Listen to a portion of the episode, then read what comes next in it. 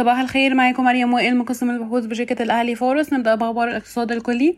قرر البنك المركزي إبقاء أسعار الفائدة دون تغيير عند 19 وربع وعشرين وربع في المية للإيداع والإقراض لليلة واحدة بسبب الانخفاض الطفيف في التضخم الأساسي واعتدال نمو الناتج المحلي الإجمالي الحقيقي. تجري مصر محادثات مع إحدى البنوك في أبو ظبي للحصول على قرض لتمويل شراء القمح من كازاخستان كبديل أرخص للحبوب من روسيا. يعقد البنك الآسيوي الدولي للبنية التحتية اجتماعه السنوي في شرم الشيخ في الفترة من 25 ل 26 سبتمبر وتبلغ المحفظة الإستثمارية الحالية للبنك الآسيوي للاستثمار في البنية التحتية في مصر مليار و300 مليون دولار.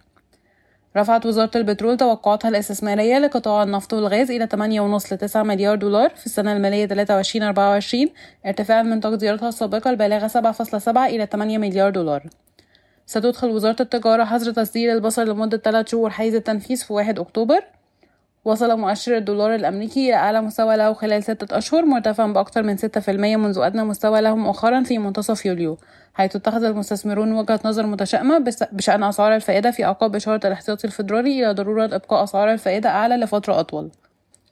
وجه البنك المركزي البنوك بإلغاء سعر الفائدة المدعوم على القروض والتسهيلات التي تحصل عليها الهيئات الاقتصادية الحكومية حيث كان البنك المركزي المصري يمنح السلطات الاقتصادية قروضا بفائدة مدعمة 5% لمدة عامين وهو ما اعترضت عليه إحدى الجهات الدولية. تعتزم الحكومة منح حوافز وإعفاءات ضريبية تمت الموافقة عليها مؤخرا للاستثمارات التي تزيد قيمتها عن 500 مليون دولار خاصة في القطاعات التي تعاني من فجوة استيرادية.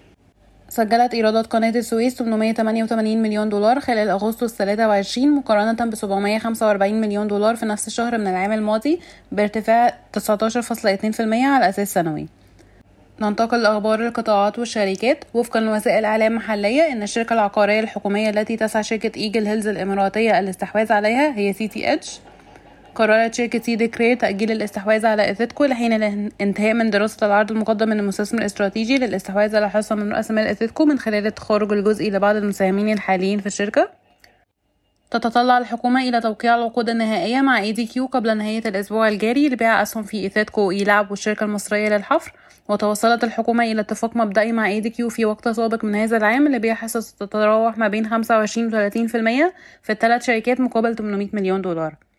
وقع الرئيس عبد الفتاح السيسي على قانون يسمح لوزير البترول التعاقد مع شركة إيناب سيبترول التشيلية والهيئة العامة للبترول للقيام بالتنقيب عن النفط واستخراجه في خليج السويس. وافق مجلس إدارة شركة أوراسكوم للاستثمار على بيع 100% من الأصول التي تمتلكها الشركة في البرازيل. قدمت مجموعة العشري للصلب عرضا إلى الشركة القابضة للصناعات المعدنية للاستحواذ على شركة الدلتا للصلب المملوكة بالكامل لها. مددت وزارة التجارة حظر تصدير السكر لمدة 3 شهور أخرى حتى 20 ديسمبر. أصدرت شركة MNT حالا توريقا بقيمة مليار جنيه كجزء من برنامج مدته 3 سنين بقيمة 3 مليار جنيه وده الإصدار التاني في البرنامج شكرا ويوم سعيد